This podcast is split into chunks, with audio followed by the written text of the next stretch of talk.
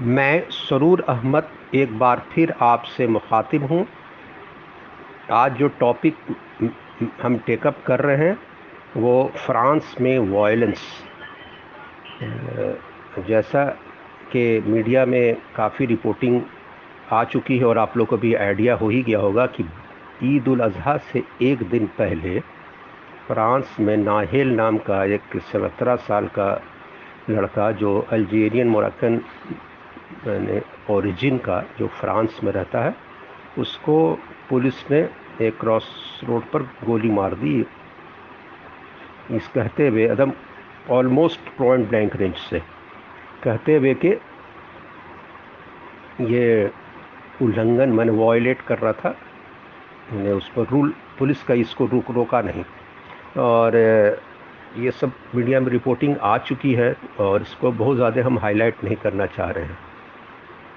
तेरह आदमी मारे गए पिछले एक साल में या 2017 में कानून बना था, पुलिस को इजाज़त दी गई है, जैसे शूट कर दो, खैर।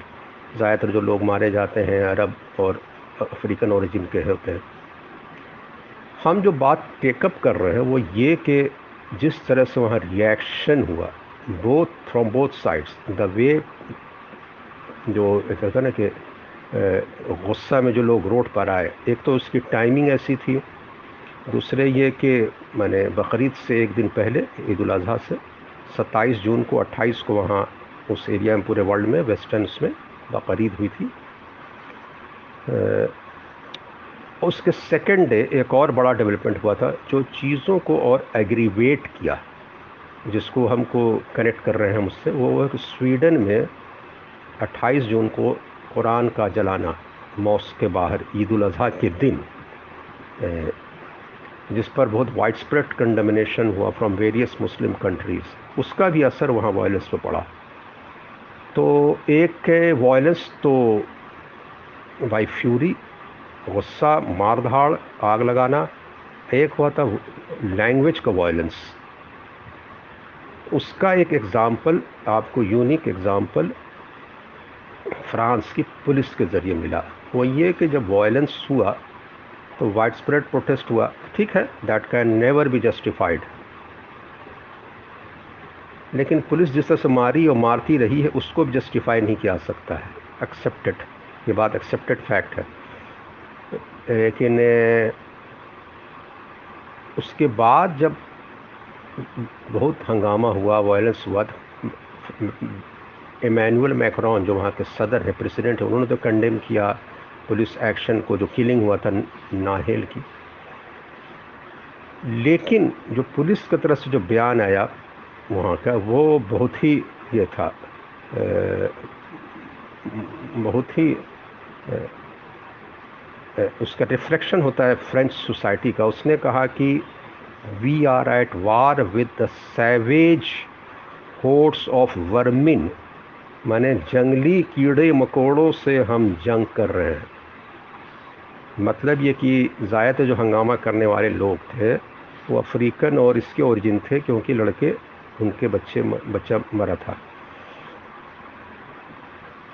मैंने फ्रांस की एक लंबी हिस्ट्री रही है फ्रॉम 1789 बल्कि किताब ही 1968 में जो वायलेंस इतना होता रहता था स्ट्रीट फाइटिंग ईयर्स यानी कि प्रोटेस्ट और वायलेंस अभी हाल में भी कुछ दिन पहले तक साठ से बासठ, चौंसठ जो भी कहिए एज, मैंने रिटायरमेंट एज पर बड़ा लंबा प्रोटेस्ट ठीक है, उसमें इस तरह का बड़ा वायलेंस नहीं हुआ था, लेकिन हंगामा होता रहा। उससे पहले येलो वेस्ट मूवमेंट मैंने मुस्तकिल मूवमेंट्स के लिए फ्रांस जाना जाता है पेरिस और और एक ऐसा कंट्री जिसमें पाँच बार रिपब्लिक ही बना और आर्मी आती रही डिक्टेटरशिप होता यानी कि। सेकेंड वर्ल्ड वार में भी मार्शल पेटेन आए, आर्मी आई। 58 में फिर कोलैप्स हुआ, फिर आर्मी। पर डिफरेंट फेस लेकिन वो अभी भी क्लेम करता है कि हम डेमोक्रेसी के नर्सरी हैं और इक्वालिटी जस्टिस लिबर्टी फैटर्निटी ये जितना स्लोगन्स है सब। बात, ये सब ठीक है क्लेम हर सोसाइटी को करना चाहिए, हर कंट्री को करना चाहिए, और उसका पूरा हक है, करते रहिए। लेकिन आप जो जुमले इस्तेमाल किया और उसके बाद जो राइटिस पार्टीज़ है, वहाँ पर राइटिस ग्रुप्स ने वन मिलियन डॉलर रेस किया to support the accused police man जिसने नाहेल को मारा था। और राइटिस फोर्सेज ऐसे भी बयालीस परसेंट वोट लाई थी लीपेन ने, मैरी लीपेन ने लास्ट टाइम प्रेसिडेंशियल इलेक्शन और लास्ट ईयर 24 अप्रैल को जो हुआ था। लास्ट ईयर मींस 2022 और इनको मैक्रॉन को 58 परसेंट मैरिन लीपेन समझा? और ये नेशनल रैली पार्टी की। और इनको मिला मैक्रॉन साहब को 58 परसेंट वोट। तो वो जो है, बहुत टफ फाइट मैंने राइटिस फोर्सेस वहाँ मज़बूत हो रहे हैं और ऐसे हरकत से और मज़बूत होते जाते हैं, ऐसी घटनाएँ घटती अब हम ये बात को पर अपने ये लेक्चर को हाईलाइट के करना चाहते हैं। मैं लास्ट टाइम जब ये लेक्चर का सीरीज़ शुरू किया था 25 मई को लास्ट ईयर गालबन आया होगा, उसमें हमने फ्रांस ही पर सबसे पहले लेक्चर शुरू किया था। फ्रांस में इलेक्शन हुआ था। वो एक ख़ास बात यह है, फ्रांस में इसलिए टेकअप कर रहा हूँ कि अभी बर्निंग इशू है और इसमें एक और बातें हैं जो छुप जाती हैं। बहुत हाईलाइट नहीं होती कि वर्मिन है, हम कीड़े मकोड़े हैं। मैं उस बार भी एक बात को थोड़ा सा इशारतन लिखा था, कहा था प्रीवियस लेक्चर जो एक साल पहले, कि जिसको ये कूड़ा, मकोड़ा, बारबेरिक सैवेज जंगली बताते हैं, वो जो करीब करीब फ्रांस की टेन परसेंट आबादी है, बल्कि फिफ्टीन परसेंट कहिए लेकिन टेन परसेंट मुस्लिम्स हैं जो कि तुनिसिया मोराको लीबिया लीबिया भी कहिए अल्जीरिया मेन अल्जीरिया मेन तो है, इजिप्ट, इसके जो है अरब नस्ल का ये एक से नॉर्थ अफ्रीकन अरब नस्ल। और फिर बाकी नीचे के ब्लैक भी हैं और नीचे के मतलब के सेंट्रल अफ्रीका, वेस्टर्न अफ्रीका के, वो भी फ्रांस में जो जिनकी कॉलोनी रही थी। लेकिन सबसे इम्पोर्टेंट कॉलोनी ये तीनों अल्जीरिया ख़ास करके। मैं लास्ट टाइम भी बताया था कि एक बात बहुत अच्छे से समझनी चाहिए कि Algeria was not just like a colony और सब अफ्रीका में हो और बहुत से जगह पर कनाडा में था, अमेरिका फ्रांस का, वियतनाम में फ्रांस का था, पौंडीचेरी में, या पुडुचेरी जो कहिए। लेकिन अल्जीरिया जो था, उसको फ्रांस सिर्फ़ एज अ कॉलोनी नहीं ट्रीट करता था। उसको almost as an integral part of France कहा जाता था।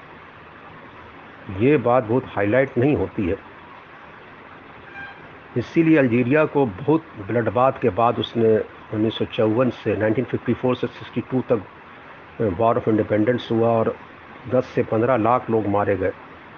और बहुत बड़ी फ्रेंच आबादी अल्जीरिया में रहती थी।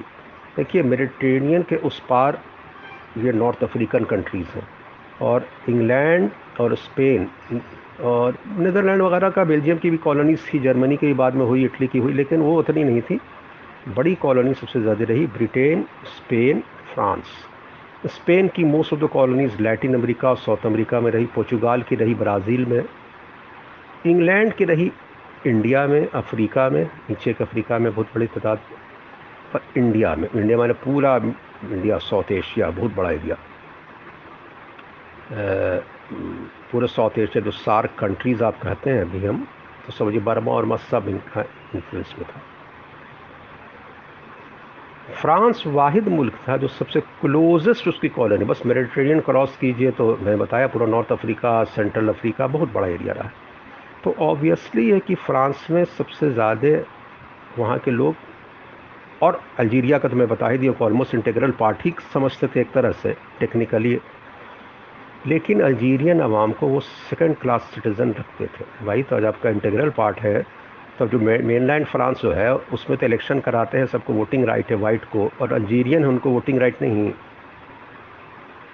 ये कौन डबल स्टैंडर्ड्स है? लेकिन चलिए 1830 में अल्जीरिया में जब से को जो ओटोमन अम्पायर से छीना गया टिल 1962 यानी 132 ईयर्स में, मैं उससे ज़्यादा थोड़ा और अब हाईलाइट करना चाहता हूँ फ़र्स्ट वर्ल्ड वार और सेकेंड वर्ल्ड वार में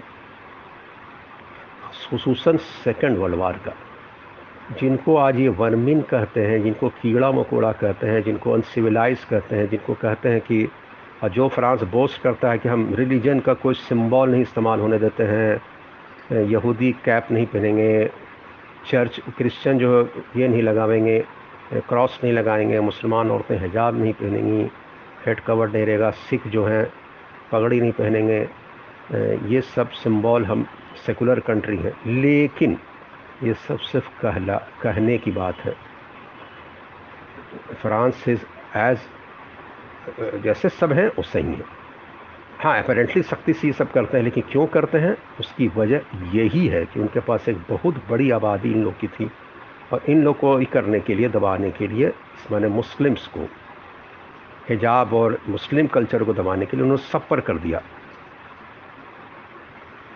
फॉलो कर रहे तो वो सब पर कर दिया कि सिख क्या नहीं करें, हिंदूस क्या नहीं करें, और फलाने या क्रॉस नहीं लगाएँ और पगड़ी नहीं पहने और एक्चुअली उनको मुस्लिम कल्चर का ये था चैलेंज था। लेकिन जब सेकंड वर्ल्ड वार हुई, जब सेकंड वर्ल्ड वार में फ्रांस की एग्जिस्टेंस ही ख़त्म हो गई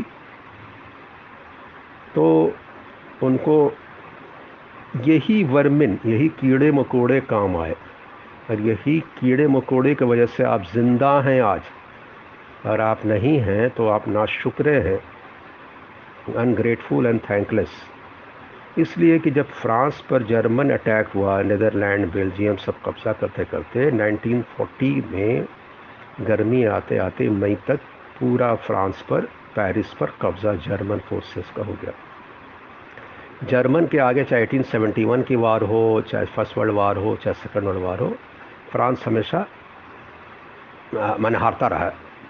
फ्रेंच है लॉन्ग हिस्ट्री ऑफ़ मैंने कि, मार खाने की यूरोपियन वार में। नेपोलियन छोड़कर।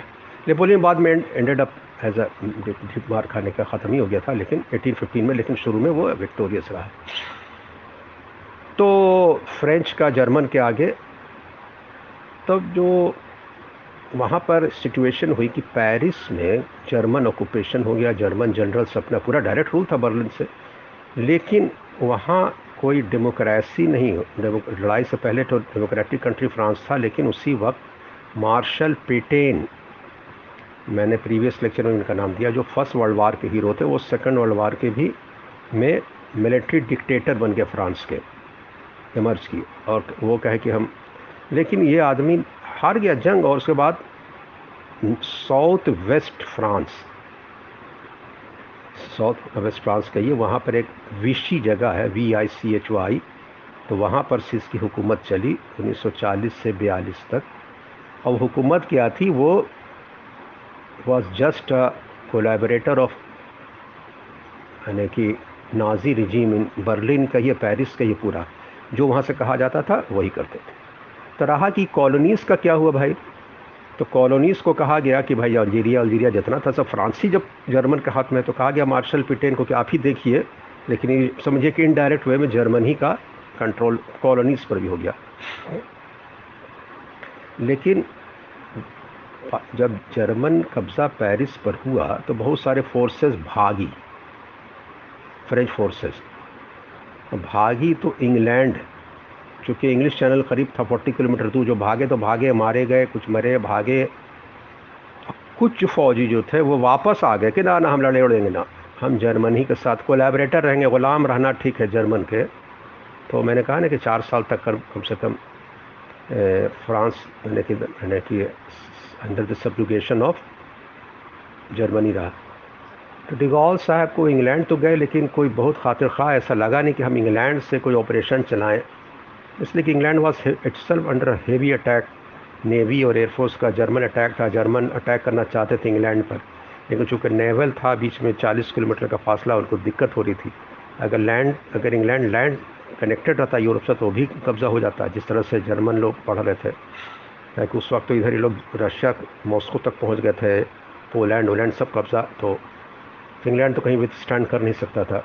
वर्ल्ड वर्ल्ड पावर रहता, चाहे कुछ रहता, वो ख़त्म ही हो जाता। लेकिन वो, उसका बहुत बड़ा एडवांटेज था कि वो 40 किलोमीटर का जो गैप था, समुद्री गैप उस, उससे इंग्लैंड को काफ़ी खैर, फोर्टी उट्टी के बाद डिगॉल साहब, एक कुछ महीने रहने के बाद, अपनी फ़ौज उठ चली आई अफ्रीका। और कहा गया, भाई, कि अफ्रीका ही में जो है ना ये सपोर्ट मिलेगा इन लोग को। फॉर्मर कॉलोनीज़ रही है बड़ी आबादी फ्रेंच लोग की रही है और फेमिलियर सिचुएशन फ्री फ्रांस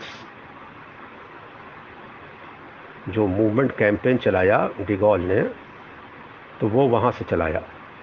और ये वही नॉर्थ वही वर्मिन और 1941 बल्कि 42, 43, 44 कहिए वो दो तीन साल तक बड़ी बड़ी ज़बरदस्त जंग हुई।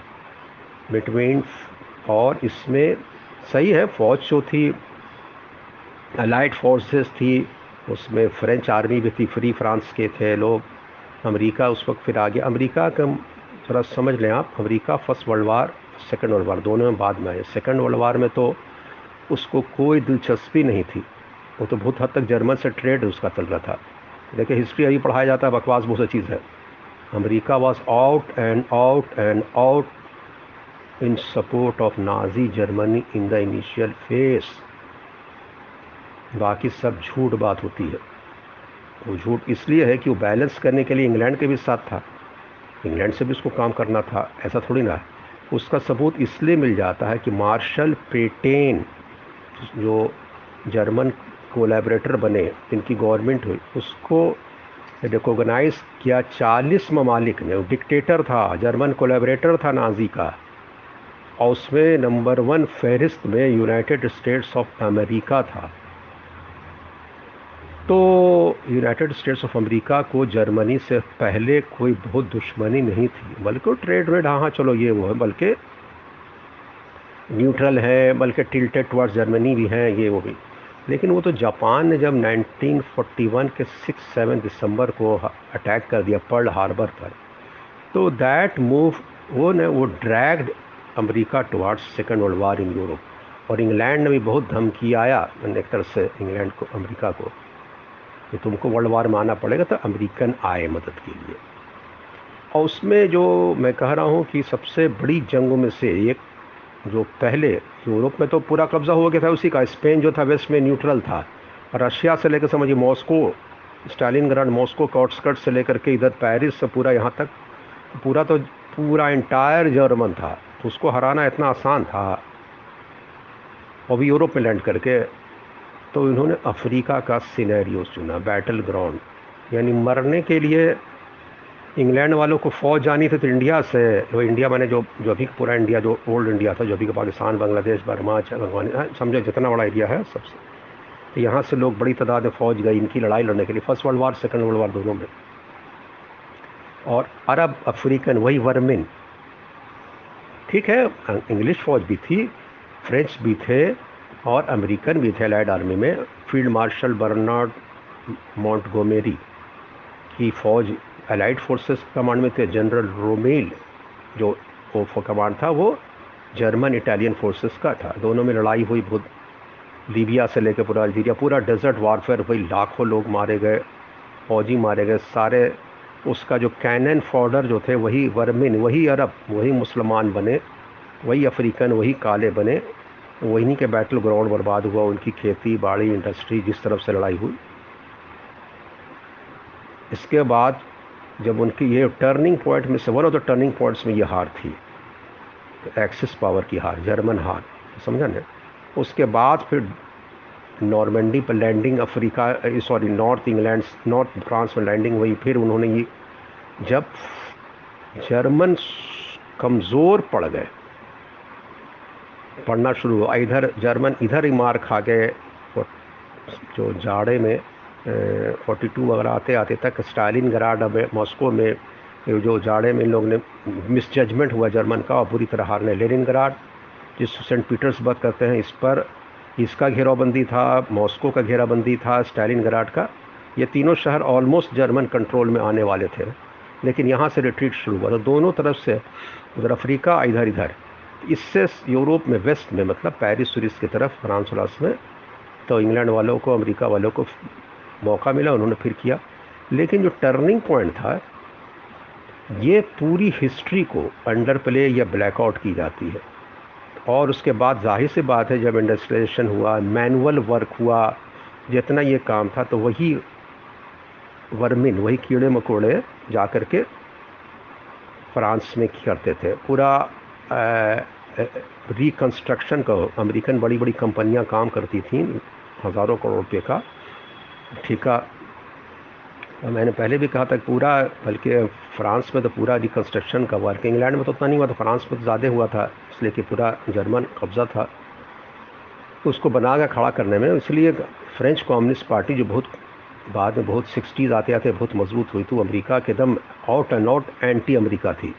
इसी वजह से कि अमेरिका का बहुत ज़्यादा इंटरफेरेंस है फ्रांस के सोसाइटी पर और खैर और लंबी बात हो जाएगी, इसको मैं स्टोरी को कट शॉर्ट कर रहा हूँ। इंडस्ट्रेशन हुआ, लेकिन यही अल्जीरिया वाले मोरक्को वाले और या जो भी कही पूरे अफ्रीका वाले नॉर्थ अफ्रीका खास नॉर्थ वेस्ट अफ्रीका वाले, जो जो वहाँ रहने लगे। तो ज़ाहिर सी बात है, ये अपने समाज के हैं, अपने इसके साथ तो इन्होंने अपना लगाया, ये सब ये नहीं करना, वो नहीं करना, मजहबी, आपको नहीं रखना आइडेंटिटी एकदम सेकुलर लिबरल ये, वो सब का और लेकिन डिस्क्रिमिनेशन तो रहा। अच्छा इसमें एक माइनस पॉइंट ये भी रहा कि इंडस्ट्रियलाइजेशन का जब ये आया है मेकनाइजेशन हुआ रिकन्स्ट्रक्शन का काम कंप्लीट हो गया तो अनएम्प्लॉयमेंट बढ़ा। अनएम्प्लॉयड हुए लोग, यही जो अरब्स थे या ब्लैक्स थे तो वहाँ के जैसे सबर्ब्स में पेरिस के और हर हर जगह के रहने लगे गुर गुरबत आई, बुरा हाल हो गया। लेकिन एक अजीब खत है, ये अब अपना इंट्रोस्पेक्शन का ज़माना, ये तो उनकी हुई। ये इंट्रोस्पेक्शन वो थर्ड वर्ल्ड कंट्रीज़ का है, जिसके लोग पागल के तरह बहुत सोच समझ कर बोल रहे हैं। सेंसलेसली यूरोप मैंने समुंदर में डूब के, मर के बीस बीस तीस तीस लाख रुपया इंडियन करेंसी से मैं बात कर रहा हूँ। दे दे कर स्मगल होकर के, वहाँ मैनुअल वर्क करने के लिए ठेर, जितना मैंने, जितना नीचे काम करने के लिए, चाहे जो भी आप बड़े बड़े पढ़े लिखे भी ये वो एक तबका जाता है जॉब करने white collar job post position ये वो वो इसकी बात नहीं कर रहा हूँ। वो प्रॉपर चैनल से जाता है, चाहे अमेरिका जाए, चाहे कहीं भी जाए। I am not talking about that that sort of people that set of people I am talking about those people जो कि मर धड़के के तो भाई क्यों आपके अपने ममालिक में, अल्जीरिया में, चाहे जितना सीरिया में हो, सिविल वार हो रहा है, लीबिया है इवन पाकिस्तान से लोग जा रहे हैं, अफ़गानिस्तान, अरे जा रहे हैं तो वहाँ आपको क्या मिल रहा है? यही ट्रीटमेंट आपको अपने घर का put your house in order your houses in order अपने अपने ममालिक को संभालिए। ज़ाहिर हाँ बिल्कुल हंड्रेड परसेंट है कि जितने डिस्पॉट और टिटुलर हेड्स हैं किंग्स हैं, सबको वही वेस्ट वाले ने खड़ा किया है एक लंबी इसके लिए और खड़ा करके अपना वो, और जितनी वहाँ सिविल वार होती है उसमें, लेकिन सिविल वार लड़ते तो आप हैं ना। माने आप मतलब कि वहाँ के लोग। जो अल्जीरिया के, सीरिया के, लीबिया के, जो भी आपस में या इधर कंट्री के, अफ्रीका जितना मैं बात कर रहा हूँ am talking about all this countries या चाड कॉन्गो जितना अफ्रीका में जहाँ जहाँ चले जाए सोमालिया, ये तो आप लड़ रहे हो। सूडान बेसलेस मैंने, मेरे माने मतलब की लड़ाई। उसके बाद वो तो एक रैकेट है, वहाँ पहुँचाने का, वहाँ जाते हैं, काम करते हैं रेफ्यूजी रहते हैं, मारे जाते हैं, निकाले जाते हैं, आपको इस तरह से ट्रीट किया जाता है। तो जो वर्मिन है तो वर्मिन का मैंने एक हिस्सा ये बताया, दूसरा हिस्सा ये बताया कि भाई जब यही हाल है अच्छे इसके लिए जाना है तो ज़रूर जाओ दुनिया में। लेकिन एक एक तो इनकी हुआ एस्पेक्ट दूसरा उनका एस्पेक्ट जो अपने को सिविलाइज और बहुत बड़े चैम्पियन ऑफ़ डेमोक्रेसी कहते हैं। एक मैं उनकी बात कर गया कि वो किस तरह से आपको इक्टी करते हैं। तो मैं इन्हीं बातों के साथ, इन चंद बातों के साथ अपने बस without any much comment comment कर ही दिया मैंने। अब आप अपना ये इन्फ्रेंस ड्रॉ कर सकते हैं एक्चुअल पोजीशन का। इस्लामोफोबिया अपनी जगह पर है, लेकिन इसका हम रेक्टिफाई करने के लिए क्या मेजर्स ले रहे हैं? कुछ नहीं। खाली हम लोग चिल्लाते रह रहे हैं। और वेस्ट का अपना रोल रहता है। वेस्ट का मीडिया का ज़ाहिर सी बात है। तो वो आपको one sided picture one sided तो नहीं, कुछ स्पेस तो मिला है। इधर का भी ह्यूमन राइट्स वायलेशन है, गलत है, ये है, वो है। लेकिन वो बहुत सारे पिक्चर बहुत सारे पहलू को वो डार्क में रखते हैं। जैसे मैंने पूरा अफ्रीका का बता दिया आपको हिस्ट्री जो अफ्रीकन का, जो नॉर्थ नॉर्थ अफ्रीकन का कितना बड़ा कंट्रीब्यूशन है वो मॉडर्न डे फ्रांस पर। फुटबॉल टीम में तो आपको मिल ही जाता है, पूरा वर्ल्ड कप जीतते हो, या फाइनल तक पहुँचते हो, चाहे वो 98 का जीते हो, चाहे तो उस दो दो दो तो आपको फ्रांस का बहुत बड़ा रोल रहा है। दो हज़ार दो दो हज़ार छः में बहुत इस बार फाइनल तक पहुँचा फ्रांस। सब जितने फ्रांस फुटबॉल टीम है स्पोर्ट्स है, जितने इवेंट है, उसमें कलर्ड लोगों का बहुत बड़ा रोल रहा ब्लैक्स का कहिए अरब रेस का। तो खैर, बस मैं इन्हीं चंद अल्फाज के साथ अपना, मैं सरूर अहमद अपना ये लेक्चर ख़त्म करता हूँ। नेक्स्ट टाइम कोई और बर्निंग टॉपिक के साथ हाजिर होऊँगा। बस।